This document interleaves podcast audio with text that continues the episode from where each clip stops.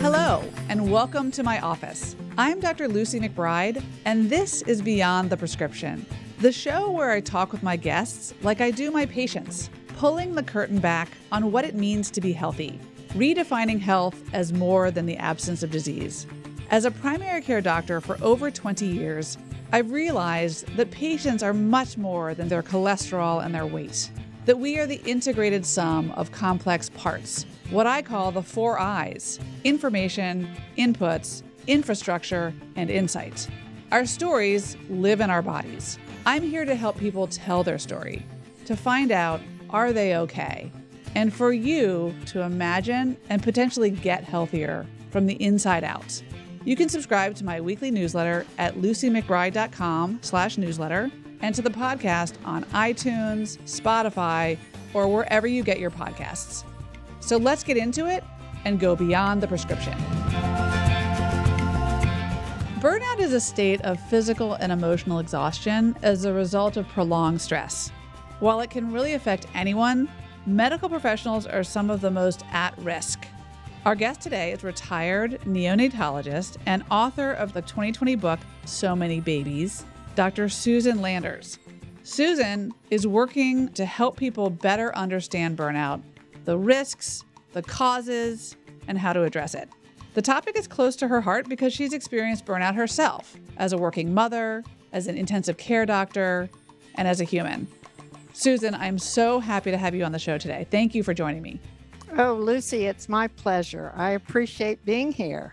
Let's start by defining neonatologist. It's a fancy word. I think people think of little people, babies, sick, I C U. Tell me exactly what neonatology is.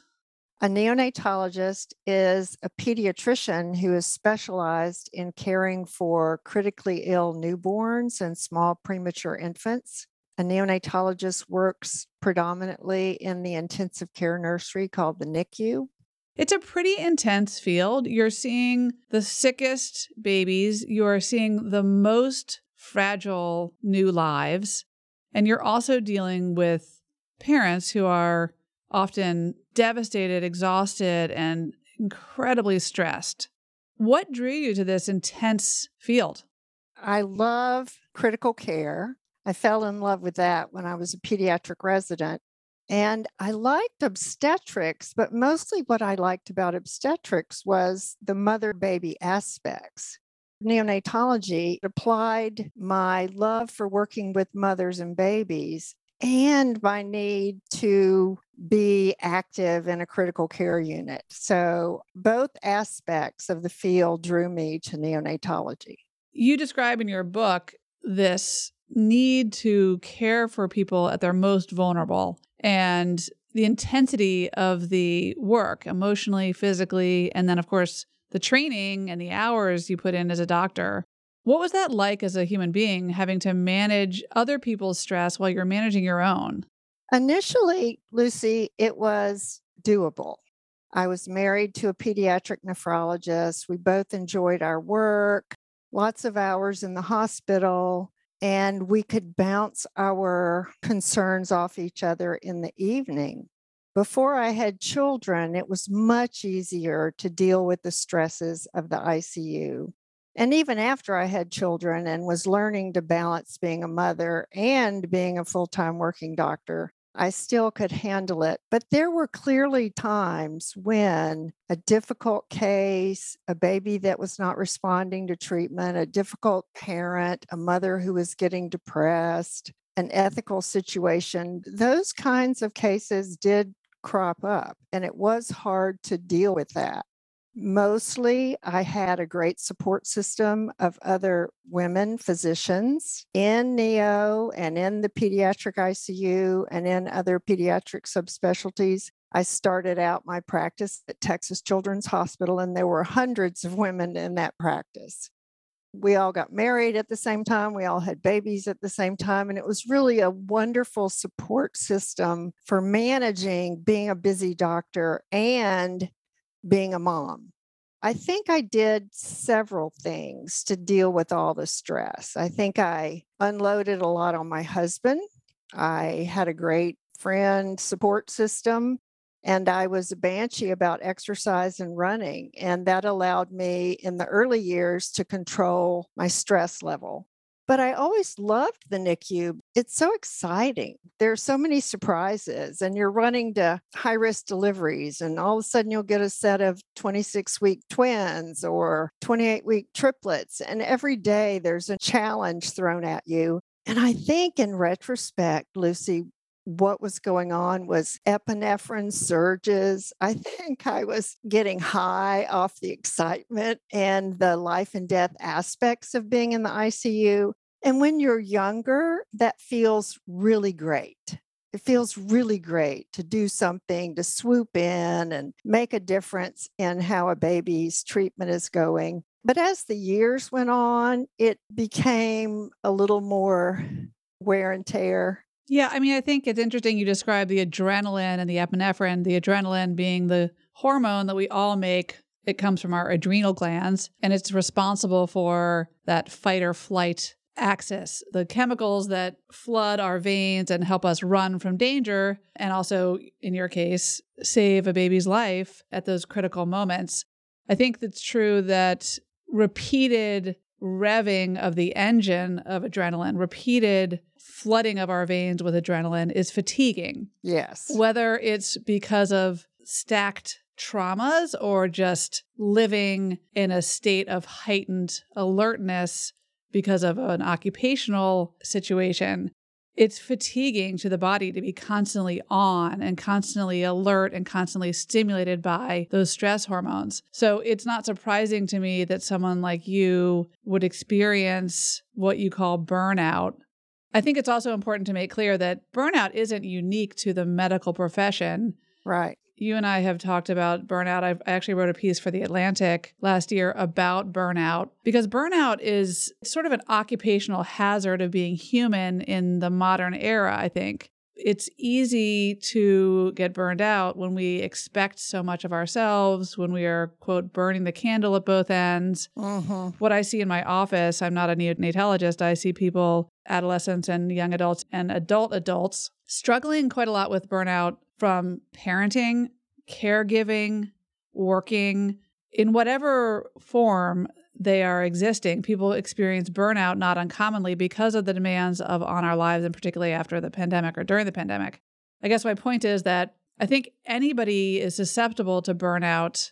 And I think what you've done so beautifully, Susan, is help make people aware of the risks. I wish I had had your book when I was a medical resident in training, because I had my first son when I was an intern, which was very, very stressful and hard. And in retrospect, I really don't know how I made it through.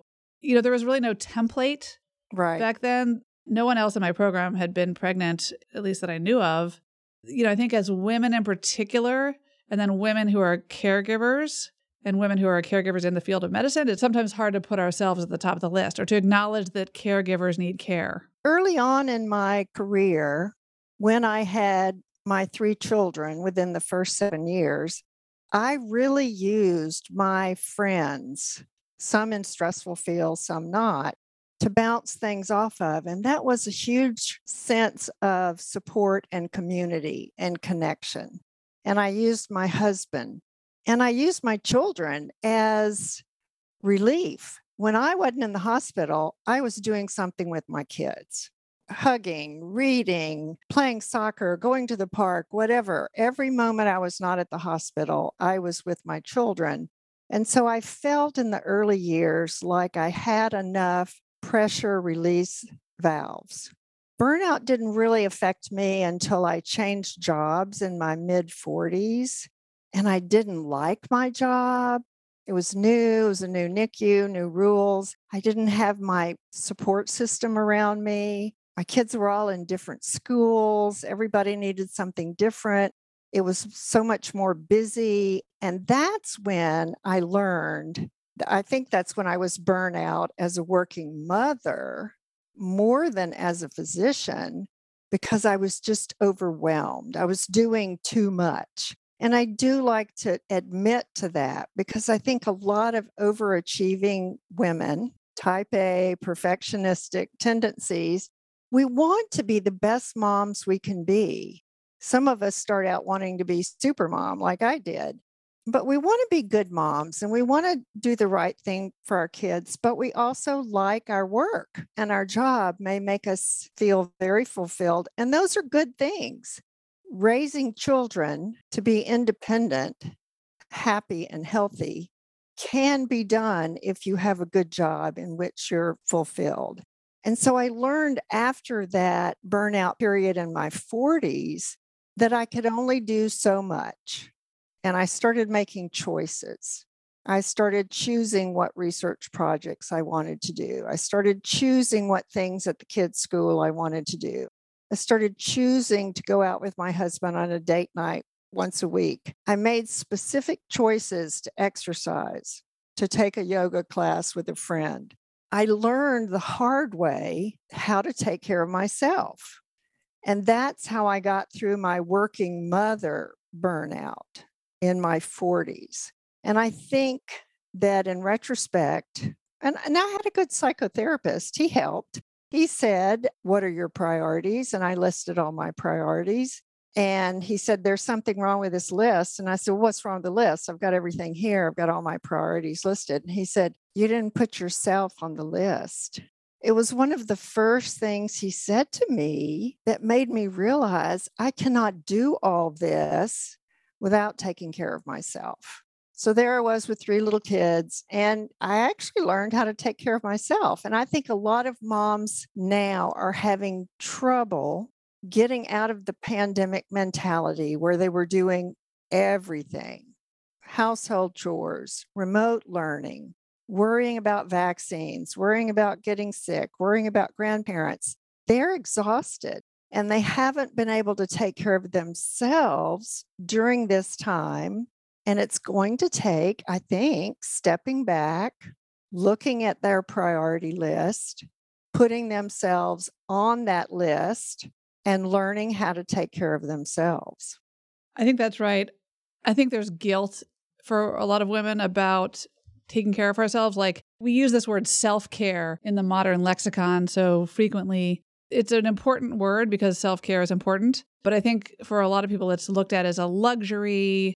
Let's also acknowledge it is a luxury to be able to have the time, energy, and resources to take care of oneself. But I also think it's important to recognize there are ways to take care of ourselves that are not expensive or frivolous. Right. Taking care of ourselves like we take care of our, our kids, our parents, our work is not indulgent. It is really a necessity of being human. It also doesn't have to be fancy or frivolous. Yes, I love getting a pedicure. I love getting a pedicure because of the foot massage. I actually don't care about the nails, but the foot massage to me is like one of life's wonderful things. Yes. But self-care can also simply be a grace and a forgiveness for being human.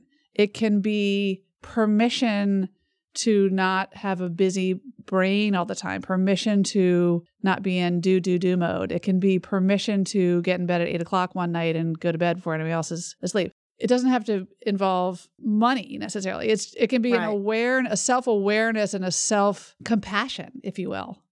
I discovered that taking a walk in nature was one of the best things for me because I felt everything unloaded. My mind was free. I could think. There was absolutely no stress. And that has always been for me one of my main methods of self-care. I do love exercise still. I love keeping a gratitude journal. I did not start doing that until I was much older, but it's really a very effective thing where you have to write down what you're grateful for. And someone recently taught me, well, why don't you write down something good about yourself? You know, we're so hard on ourselves. And I said, well, that's a really great idea when you have to sit down and give yourself grace and give yourself compassion and say, I'm really good at this, or I'm really good at that. And so if I screw up over here, it doesn't matter as much because I am a good mom and I am a good wife and I do a wonderful job as a doctor. And those are all hard things to do all at once. It takes a lot of juggling, and to be able to say to yourself, Lucy, you're doing a lot right now. You've got a podcast, you've got a practice, you've got three children, you've got a marriage. That is a lot. If you take care of yourself, it's great because you deserve it. You deserve to get in the neighbor's pool when they're out of town. Well, thank you. I'm just going to do that again. I will tell you the best thing is having a neighbor with a pool who's out of town all summer. That's so funny. You saw my Instagram post. Yeah. Yeah. Literally jumping in that pool for five minutes after work every day in the last two weeks has been like amazing. I don't even swim. I just sit there and like float and just zone out. Yes. It's so different. It's just unloading the stress, even a little bit at a time each day. And I got that fix from hugging children and playing t-ball in the yard and playing football in the yard and things like that, riding bikes. It was always just pure pleasure to be with my kids. You know, that dwindles a little bit as they get up towards the teenage years. But in the younger years, it's fun. You go out and you play with them. You go to the playground. And I used things like that to unload my stress when I had working mother burnout. I am with you on enjoying time with the kids. There are two things I want to say about it. One is I'm much better at the intellectual exercises, the conversations. So I particularly love the teenage years, not every minute of it, to be clear. I just really enjoy kind of getting to know my kids as pre-adults and adults. They're teenagers, one's twenty.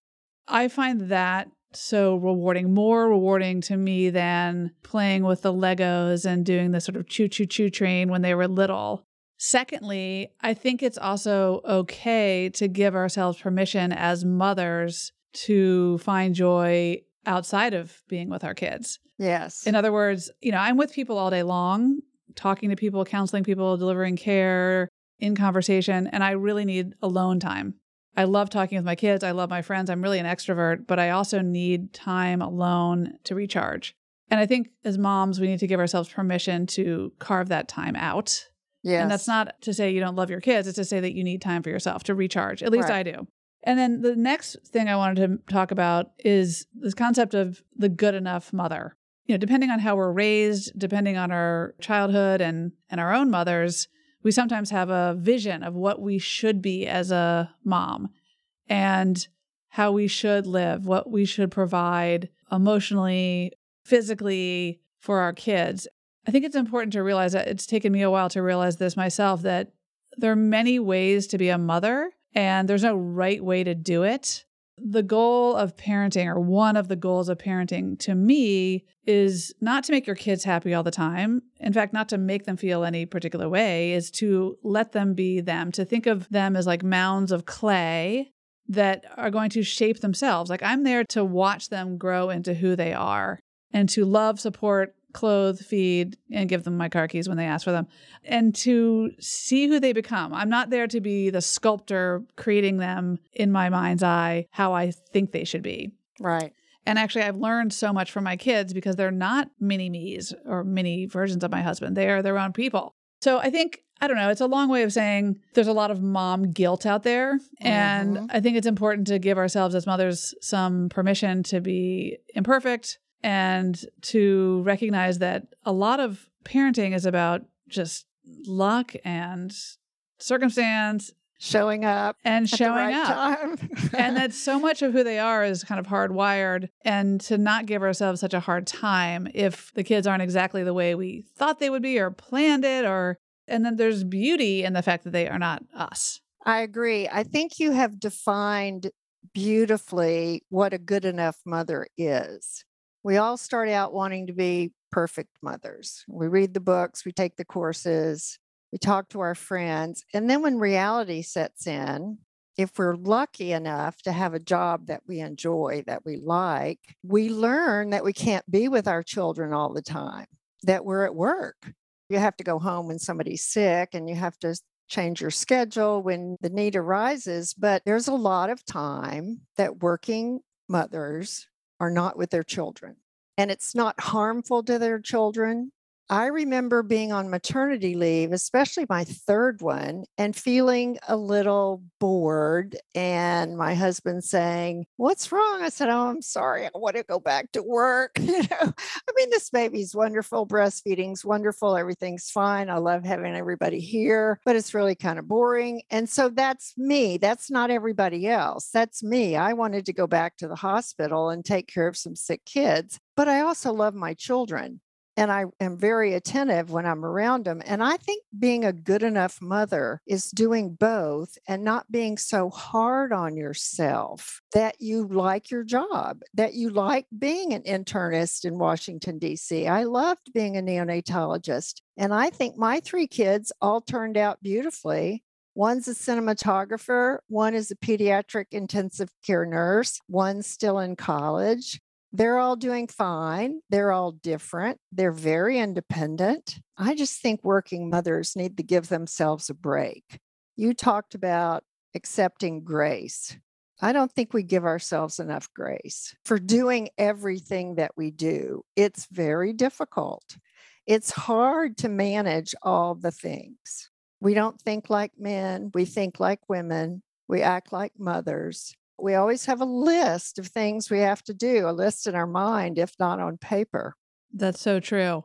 I take comfort in the fact that based on my experience with people as a doctor, I really believe this. People are incredibly resilient and adaptable and capable. Yes. And I think I have to believe this, but I actually do believe this, is that because I'm at work, even if I had the inclination to be a micromanaging mom, I really can't be because I'm at work.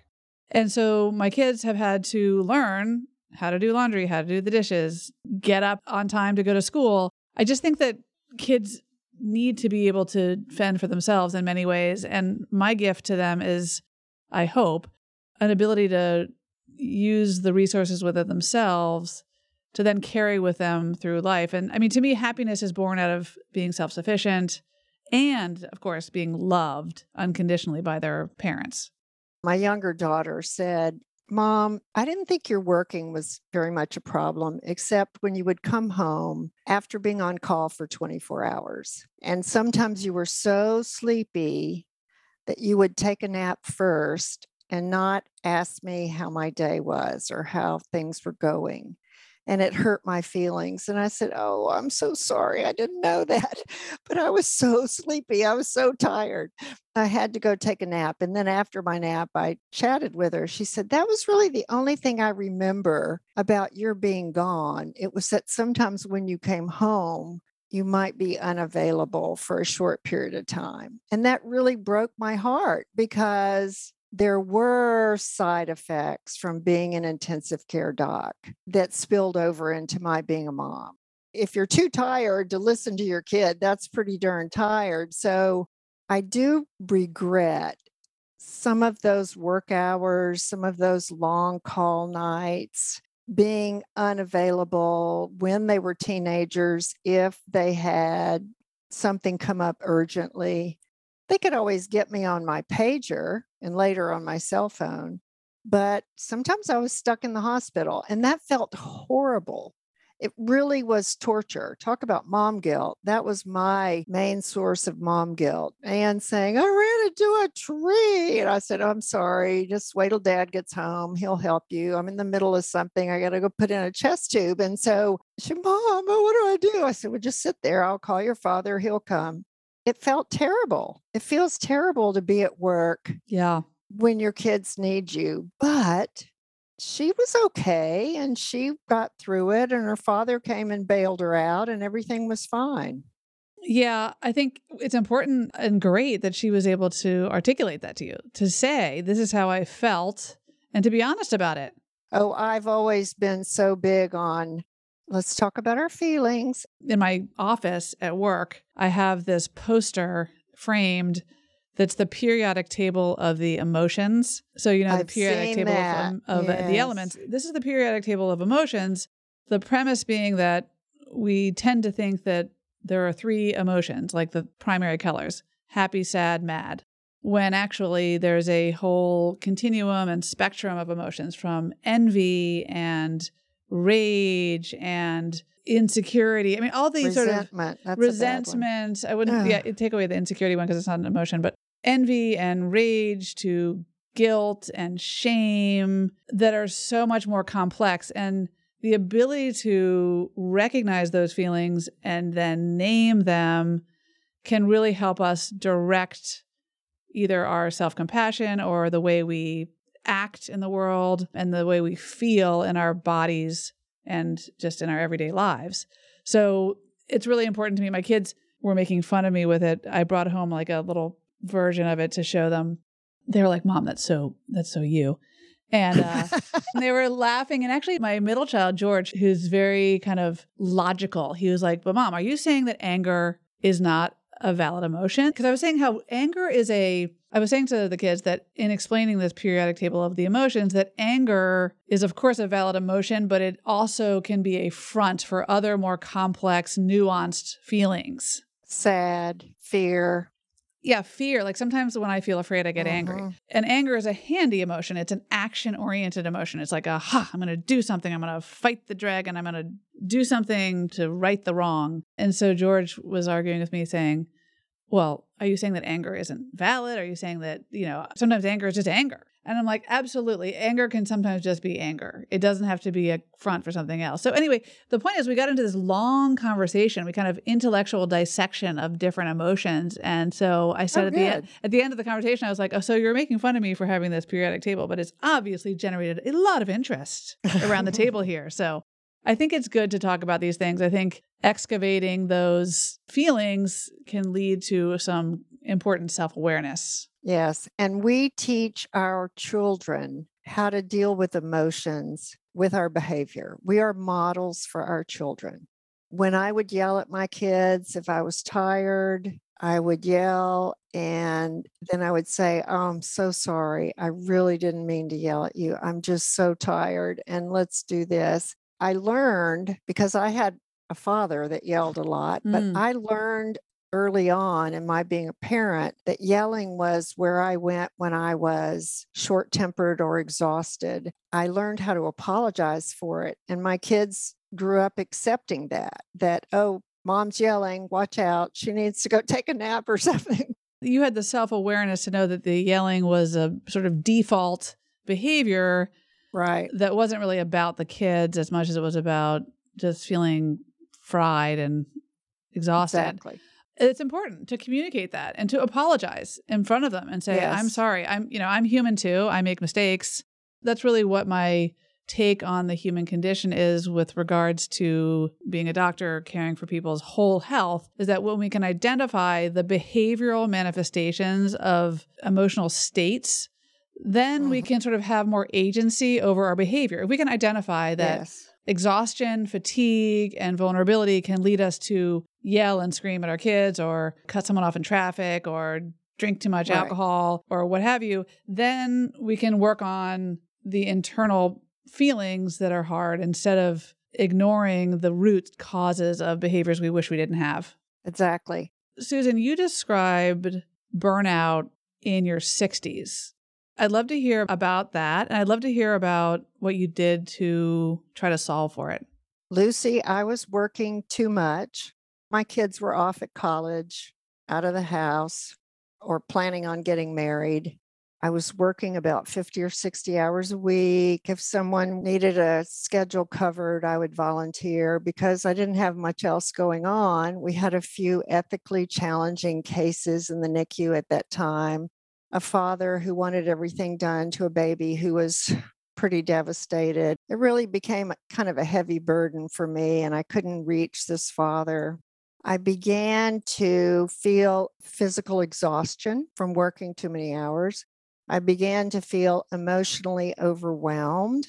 I couldn't solve the problem. I couldn't convince this parent of what I thought we should do. I started to dread going to work. I had never, ever dreaded going to work before.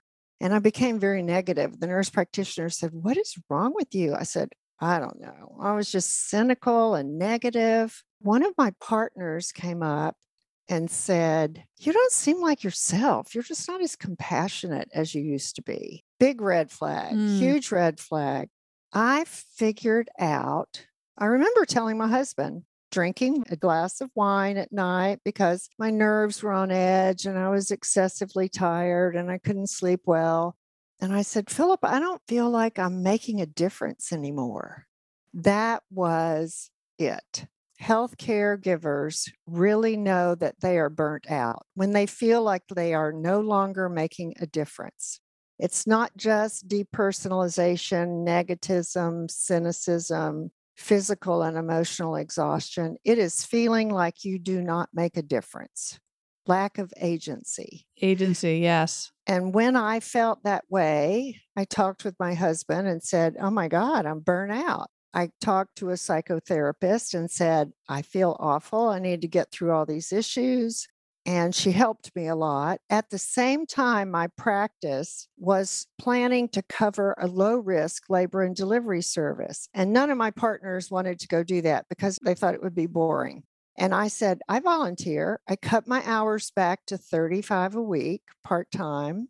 I went to take care of normal newborns and talked to new moms about breastfeeding and safe sleep and met grandparents and siblings and everything was happy. And we had a little intermediate care nursery and instantly my fatigue lifted. I still was kind of feeling negative. I started taking piano lessons. Instantly that helped. I started stitching again, cross-stitch, which I've always found to be very meditative. That helped a lot. I began exercising in earnest, running, usually outside in nature, fast walking, some running, and I slowly healed. The process took a while. I have to tell you, it took more than a year and a half to really get back to feeling really good. I remembered why I loved babies. I remembered why I loved mothers and babies. I had a great time in the nursery talking to new moms. And it was just so satisfying to not be constantly on edge.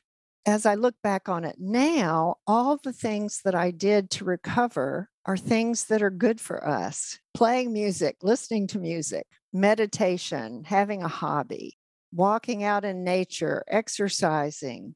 I went out to lunch with friends. I hadn't done that in a long, long time. And so I figured out that to get better, I had to do the things that took care of me. Mm. And I did get better.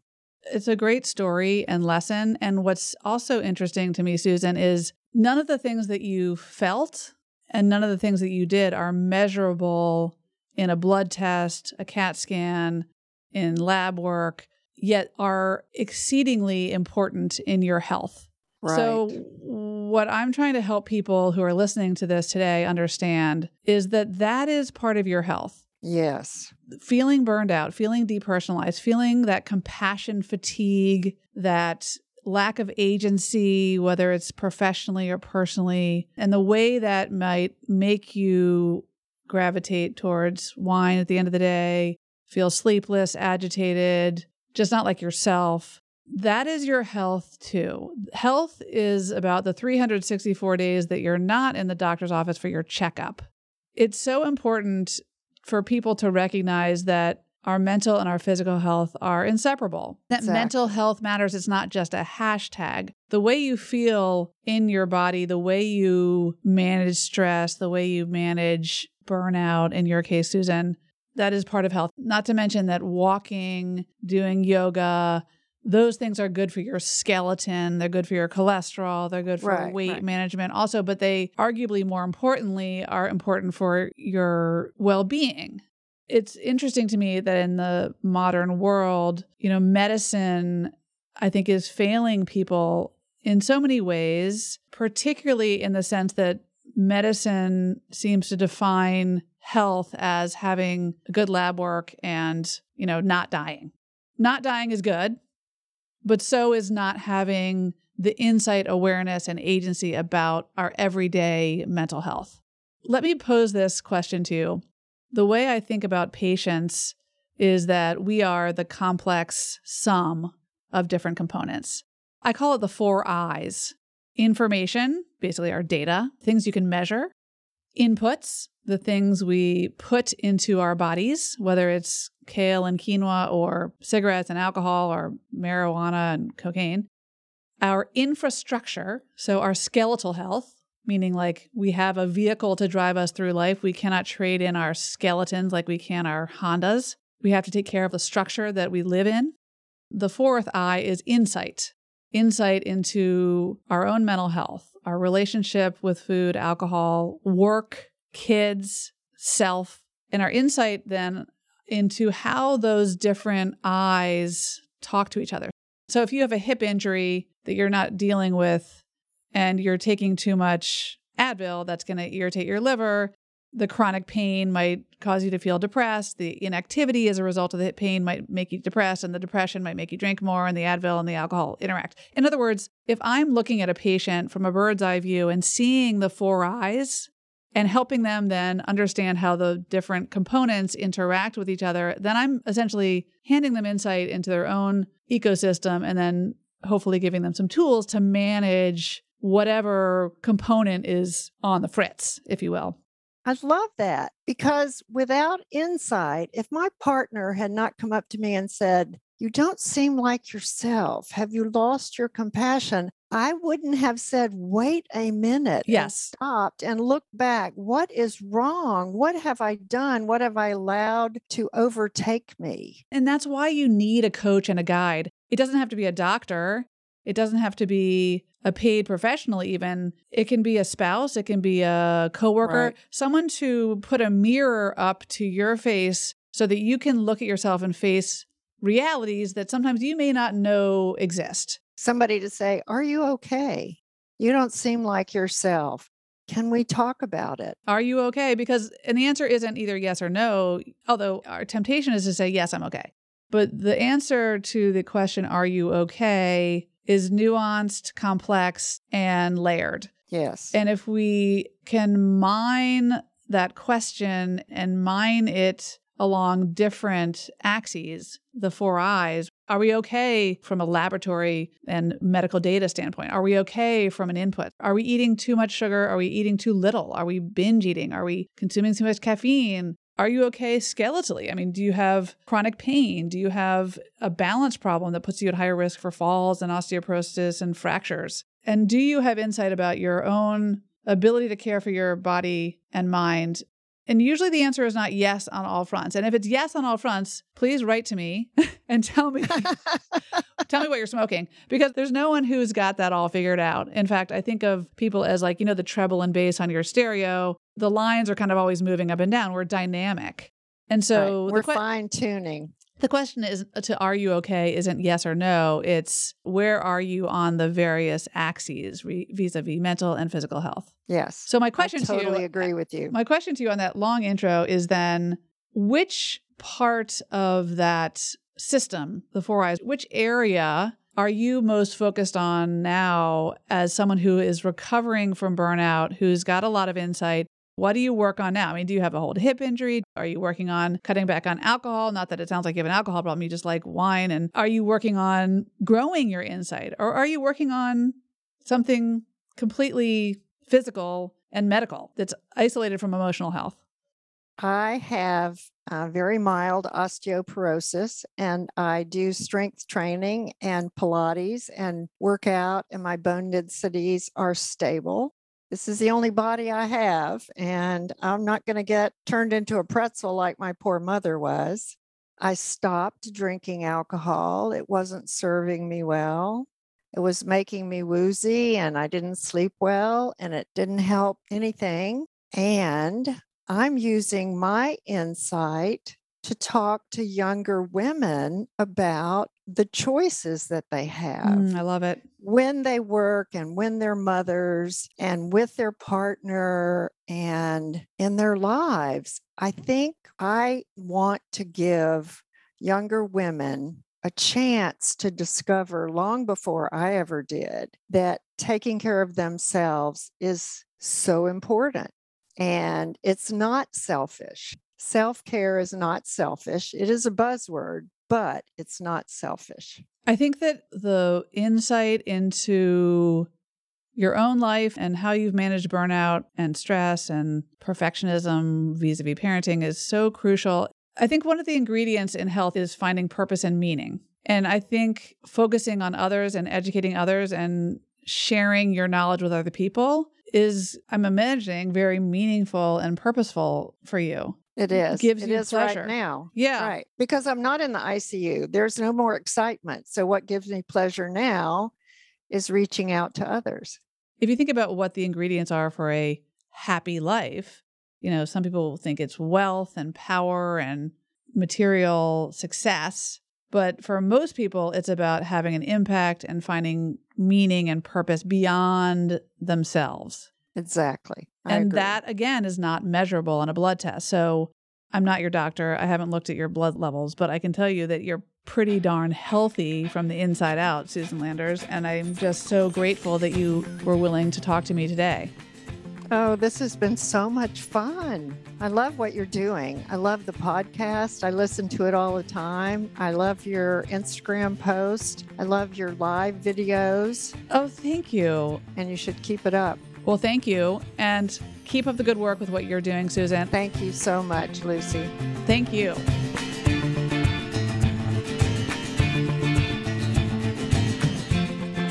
Thank you all for listening to Beyond the Prescription. Please don't forget to subscribe, like, download, and share the show on Apple, Spotify, or wherever you catch your podcasts. I'd be thrilled if you like this episode to rate and review it. And if you have a comment or question, please drop us a line at info at lucy mcbride dot com. The views expressed on this show are entirely my own and do not constitute medical advice for individuals, which should be obtained from your personal physician. Beyond the Prescription is produced at Podville Media in Washington, D C Thank you.